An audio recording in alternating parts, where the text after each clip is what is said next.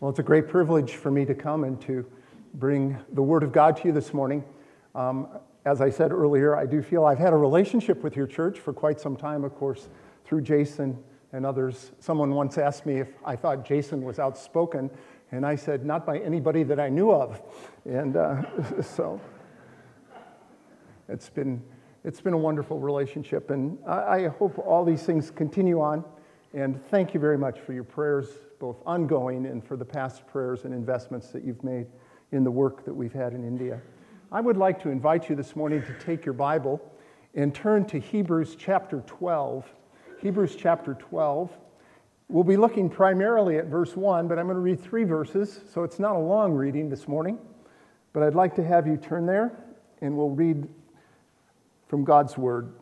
Hebrews chapter 12, beginning in verse 1. The writer of Hebrews says this He says, Therefore, since we are surrounded by such a great cloud of witnesses, let us throw off everything that hinders and the sin that so easily entangles, and let us run with perseverance the race marked out for us. Let us fix our eyes on Jesus, the author and the perfecter of our faith, who for the joy set before him endured the cross, scorning the shame and sat down at the right hand of the throne of God. Consider him who endured such opposition from sinful men, so that you will not grow weary and lose heart. Would you just pray with me for a moment as we contemplate these words? And now, Father, would you please, by the power of your Spirit, anoint these words as only you can do? And would you help us to have receptive ears and thoughts and minds to comprehend your truth? And would you grant me favor in these moments? And we ask this in Jesus' name. Amen. Derek Redmond is probably not a, household name, especially when you think of Olympic medalists, but he has a very unique story. He was a British 400 meter specialist. And in 1992, he showed up at the uh, Barcelona Summer Olympics hopeful of winning some sort of medal. He didn't care what it was. It could have been bronze, it could have been silver, it could have been gold. But he was hoping at least to get a medal. He'd had a very difficult career. As a 19 year old, he had smashed all kinds of records uh, in the 400 meters. He was a tremendous hope, hopeful as an athlete. And in the 1998 Olympics that were in Seoul, Korea, he was just about ready to run when something tore in the back of his Achilles. And just 10 minutes before the race was to be begun, he had to disqualify himself.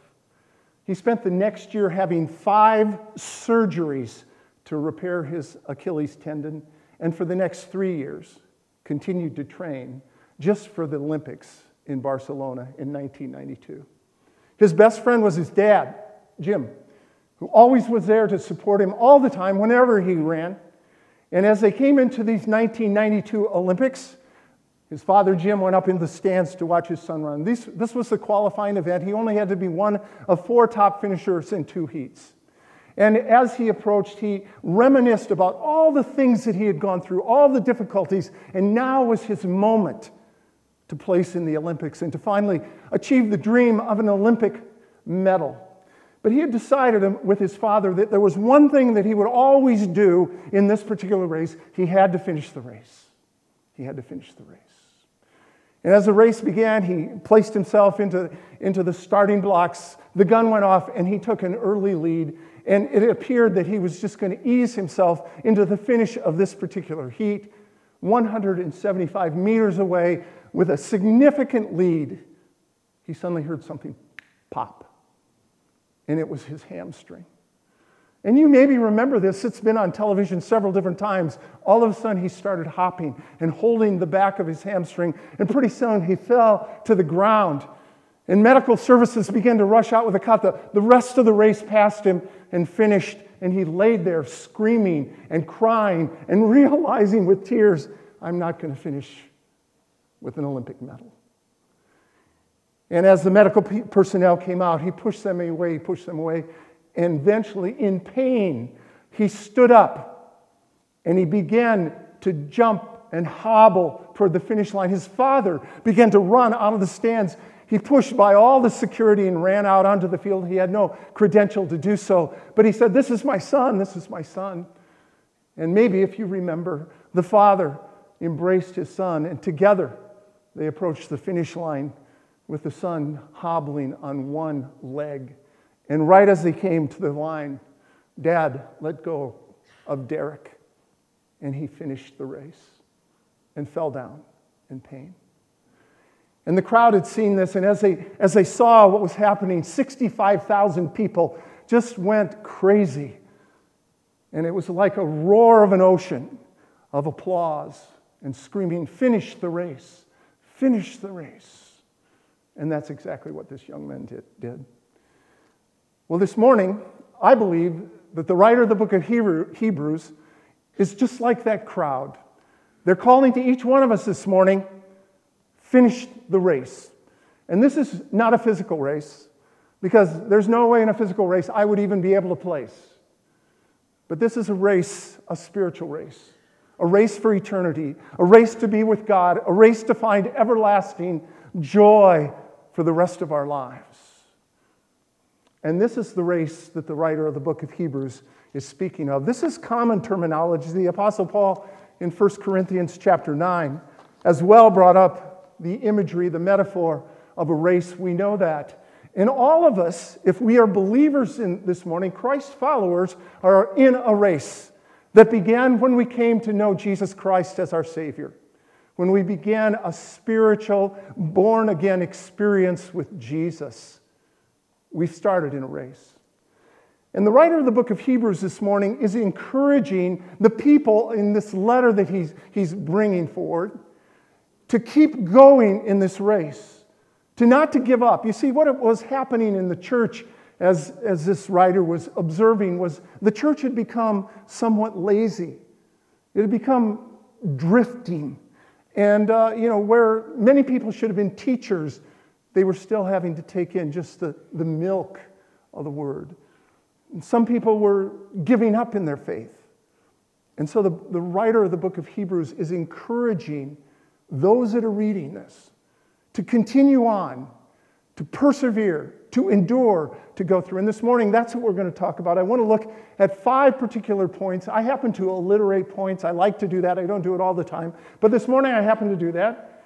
And so I want us to look at essentially five P's, as I would say it, five P's in a pod. And so this morning, I want us to see, first of all, in verse 1, that we're encouraged to run this race with perseverance. We're encouraged to run this race with perseverance. Now, let me just tell you a little bit about the structure of this text.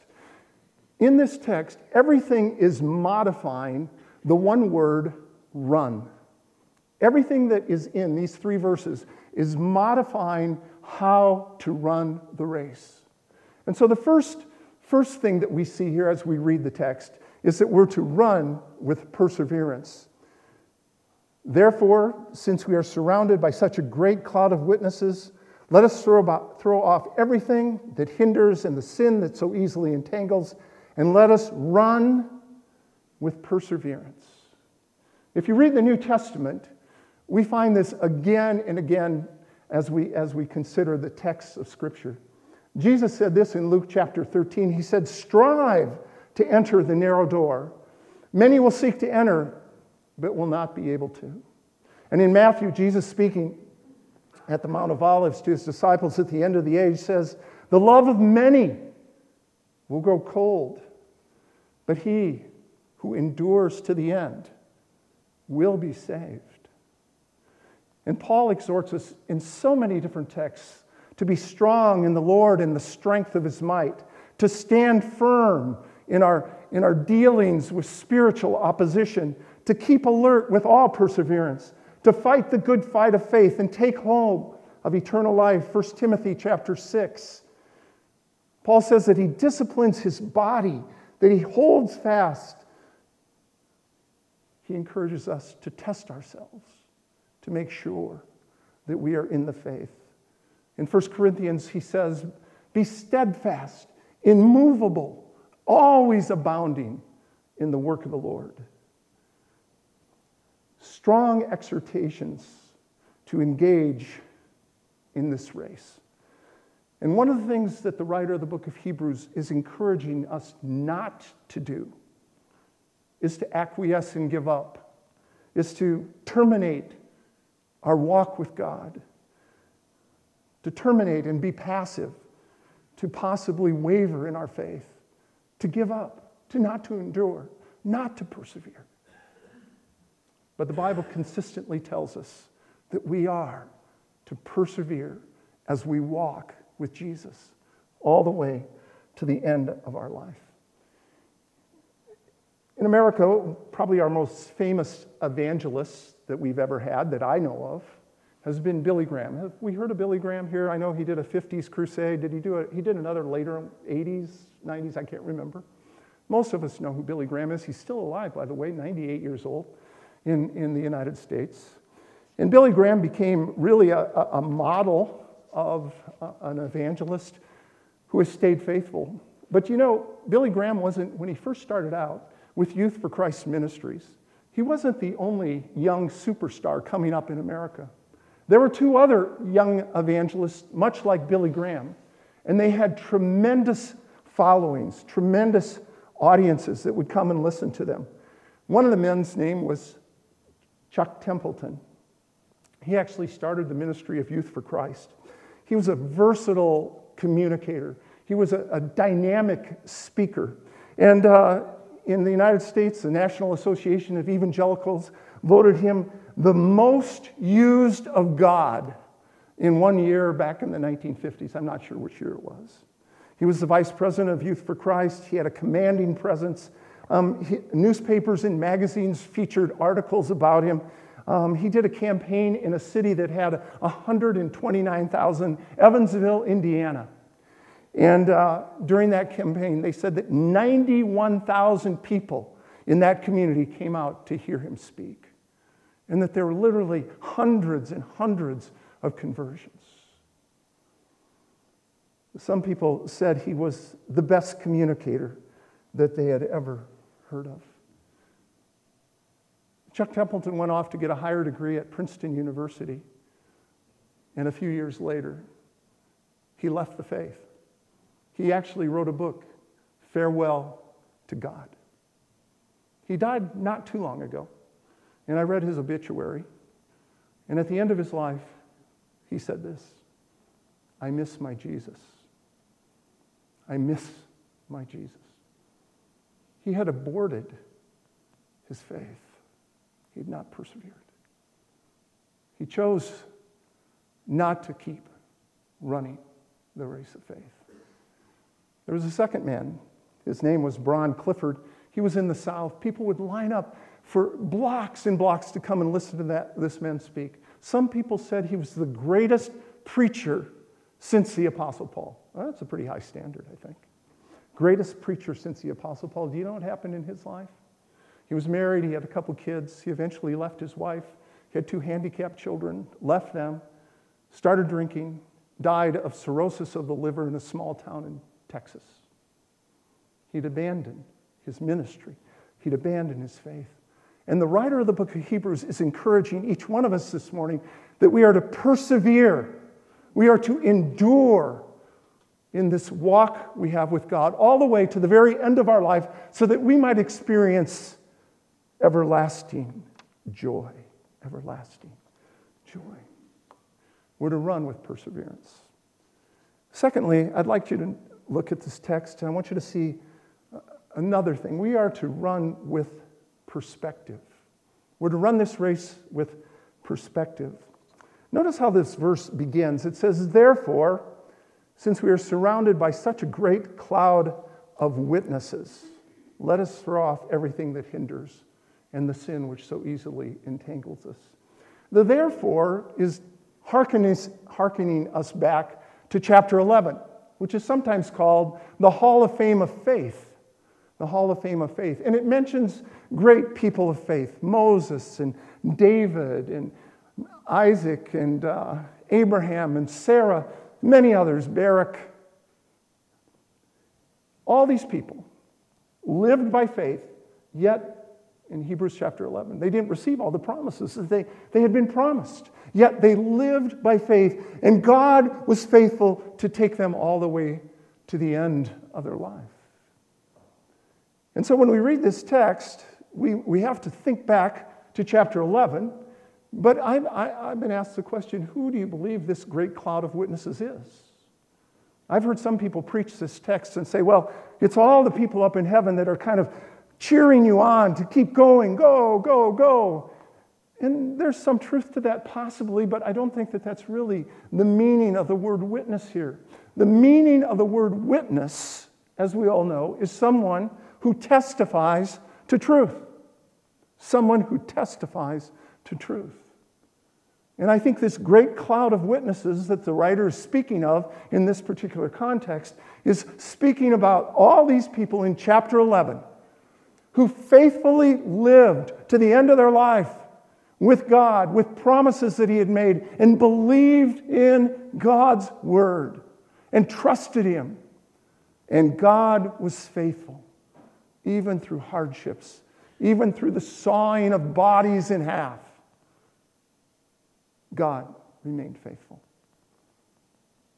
And this great cloud of witnesses are the people that we look to and we say, if they could be faithful, we can be faithful. If God was faithful to them, He'll be faithful to us all the way to the end of our lives.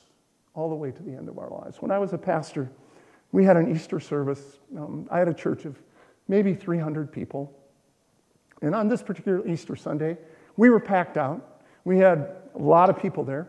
And we didn't normally do this. We didn't normally have some calling in the front, but we were singing Christ the Lord is risen today as, as a final hymn.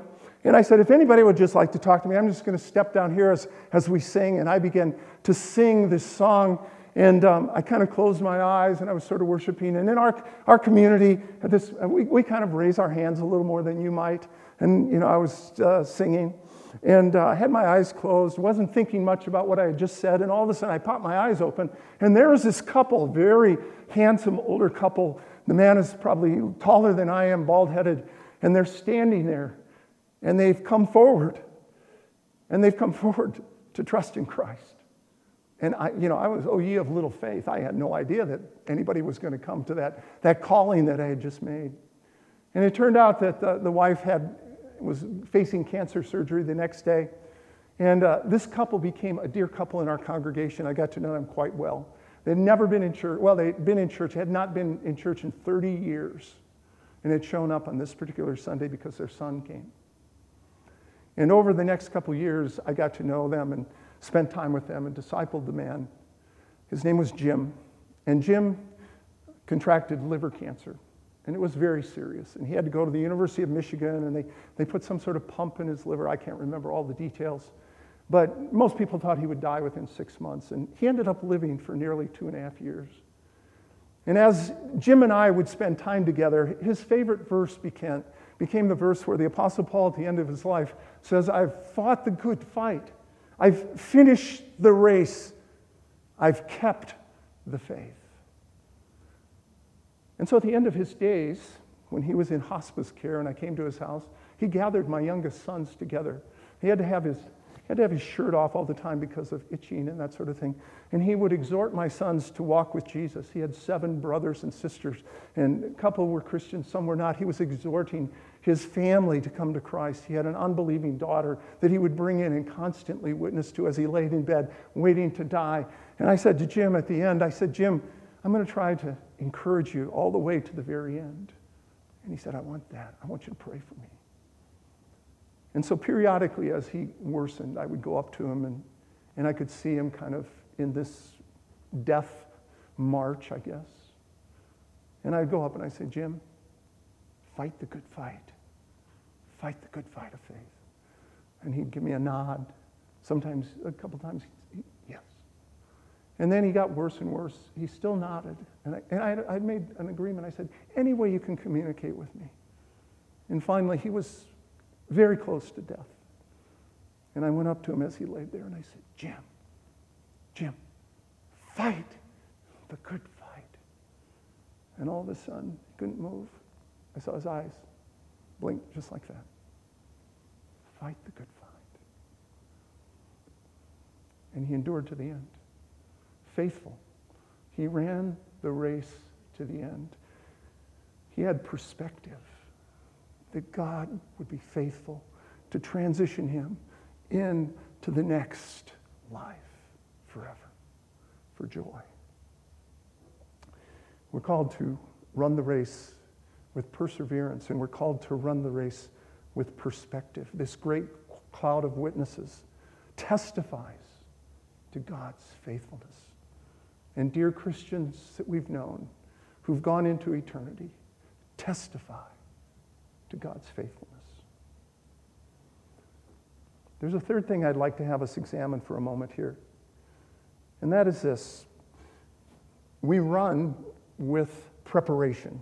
I don't know if we can actually run with preparation, but somehow I had to fit it into this, uh, this outline, so we run with preparation. Um, we run with training. You'll notice uh, something that says here. It, it says, since we have this great cloud of witnesses, verse 1, let us throw off everything that hinders and the sin that so easily entangles, and then us, let us run with perseverance. You'll notice there are two things here, two things that the writer mentions everything that hinders in our life, and the sin which so easily entangles, two separate things. Now, I don't have to ask you about your sin. I know we're all sinners. I know we all sin. I know Jason sins a lot. Um, I, have come to realize that. We're all sinners. We know what our sin is.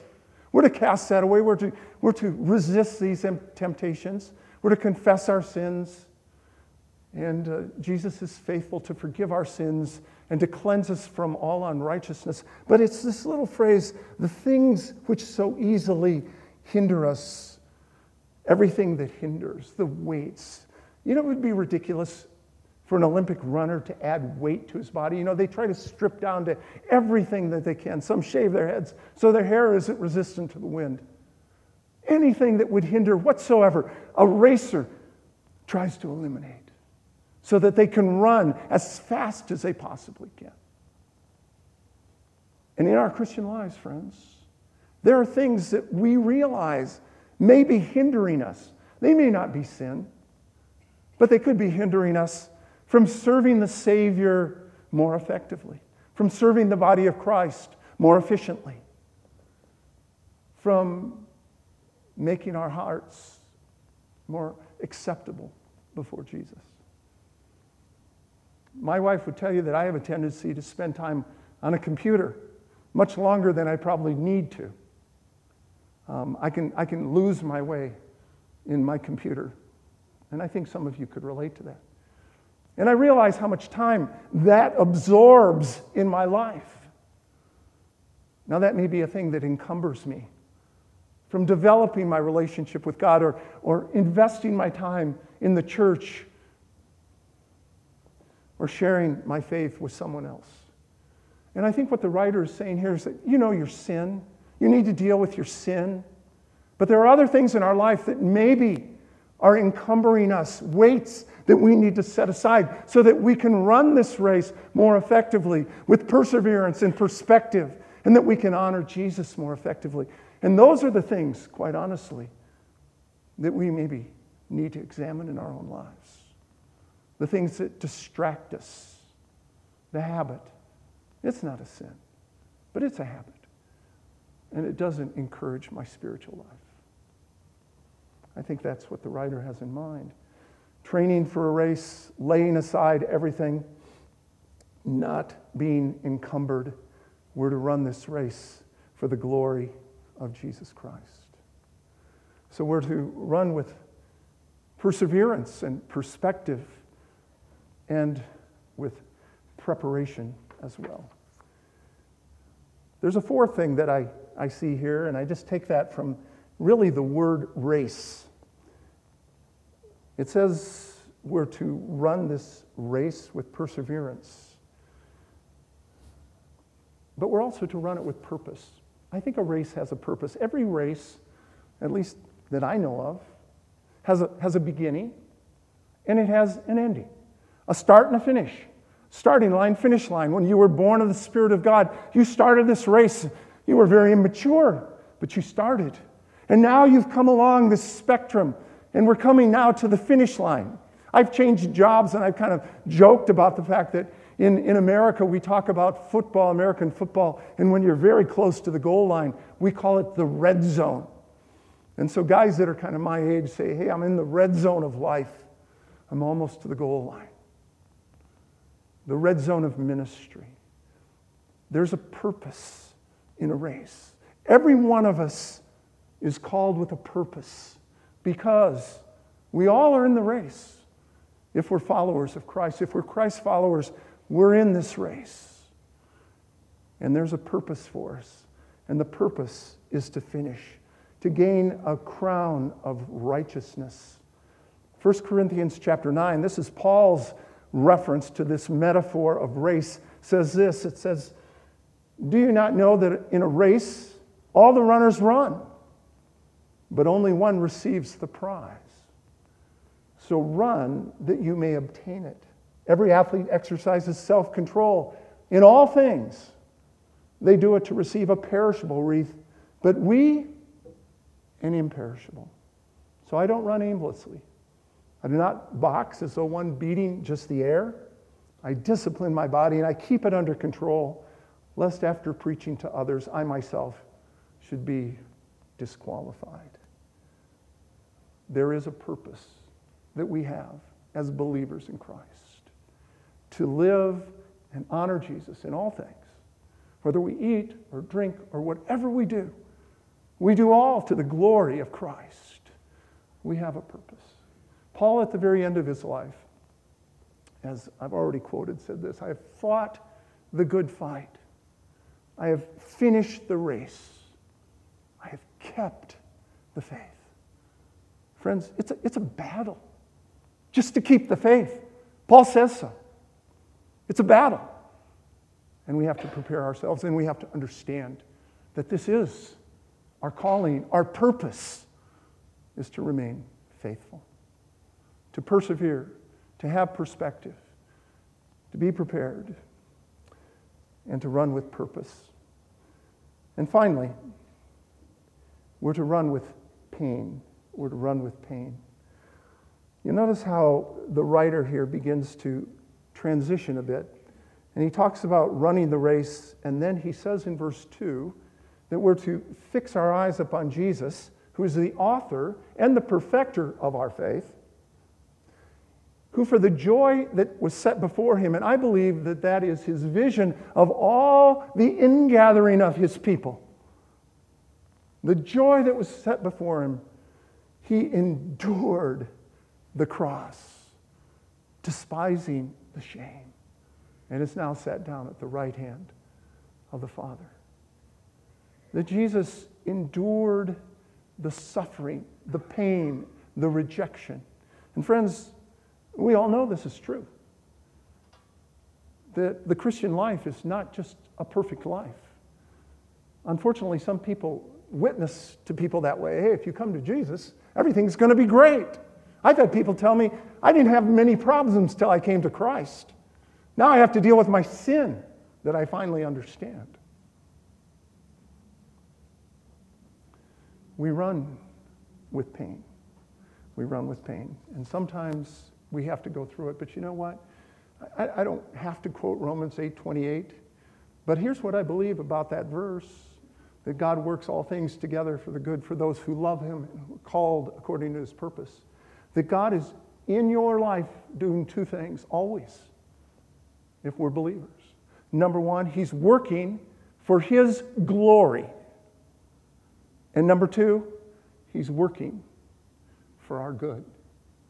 So even the pain that comes into our life has a purpose. It's not just random, as though God is not looking into your life and overseeing the events and the things that are happening in your life. No, God knows those things. And He's working for His glory and He's working for your good. It doesn't always make sense in our finite minds. But we have the promises of God to bank our lives on. We have the people of God who have walked before us. We're seeing people persevere through these kinds of things to encourage us to keep going in our faith. several years ago in the United States, there was a funeral not far from where we live in Michigan. And it was uh, for a woman and her young baby daughter. And uh, this funeral, they were, uh, the, the, the, family, their, their name were the Bowers, and they had been missionaries in Peru. And they were coming out on a, a missionary aviation flight plane. Uh, I think they were going on some sort of sabbatical or some sort of vacation. I can't remember exactly what. And so they were flying out uh, over this river, and a Peruvian jet in the Peruvian Air Force located this plane and thought it was a drug plane.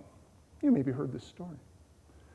And uh, they ordered it to go down, and it didn't go down, didn't land, and so they shot it. They shot it down.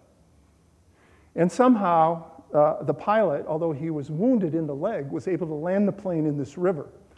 But the bullets penetrated the plane and killed the mother. Her name was Veronica Bowers, and their little baby, Charity, who was on her lap. The bullet went right through.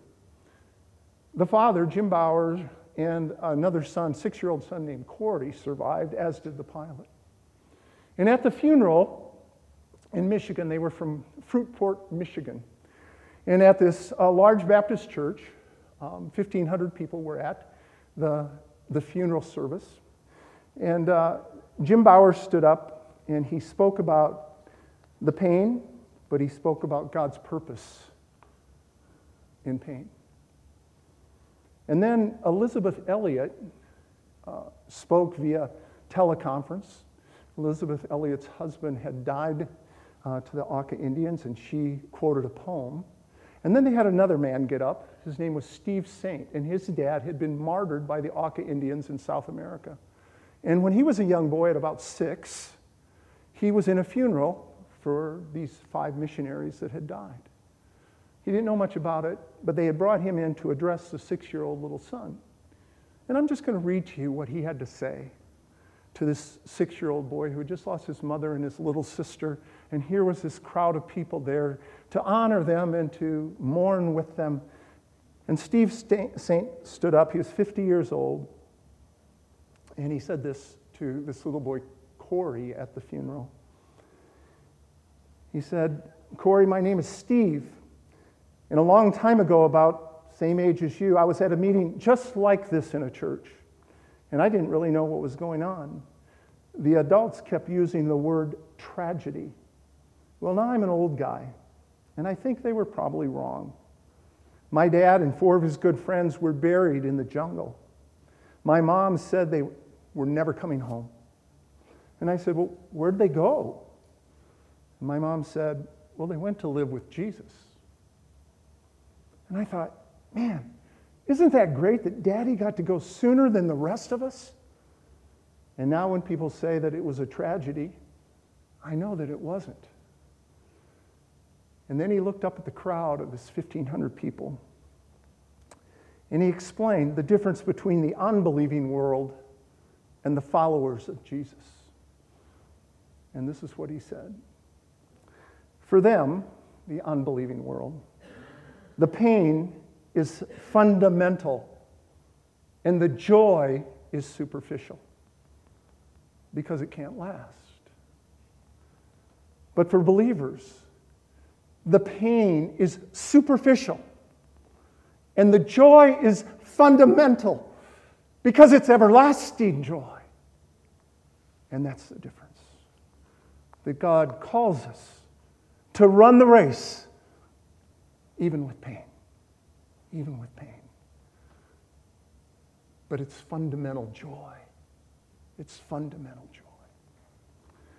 And so the writer is exhorting us this morning as I close. He's telling us to run this race with perseverance, to run this race with perspective, to run the race with preparation, with purpose, and friends, to run the race even with pain, even with pain. Let's pray together. Our gracious Heavenly Father, we thank you that you are such a God that works on our behalf you're such a God that even the difficult things in our life, the pain that we struggle with, even that has a purpose. We thank you that you are continually sanctifying us, making us more like Christ, so that one day we will experience your very presence face to face, and we will experience everlasting joy. And so this morning we give you all praise and thanks, and we do so in Jesus' name. Amen.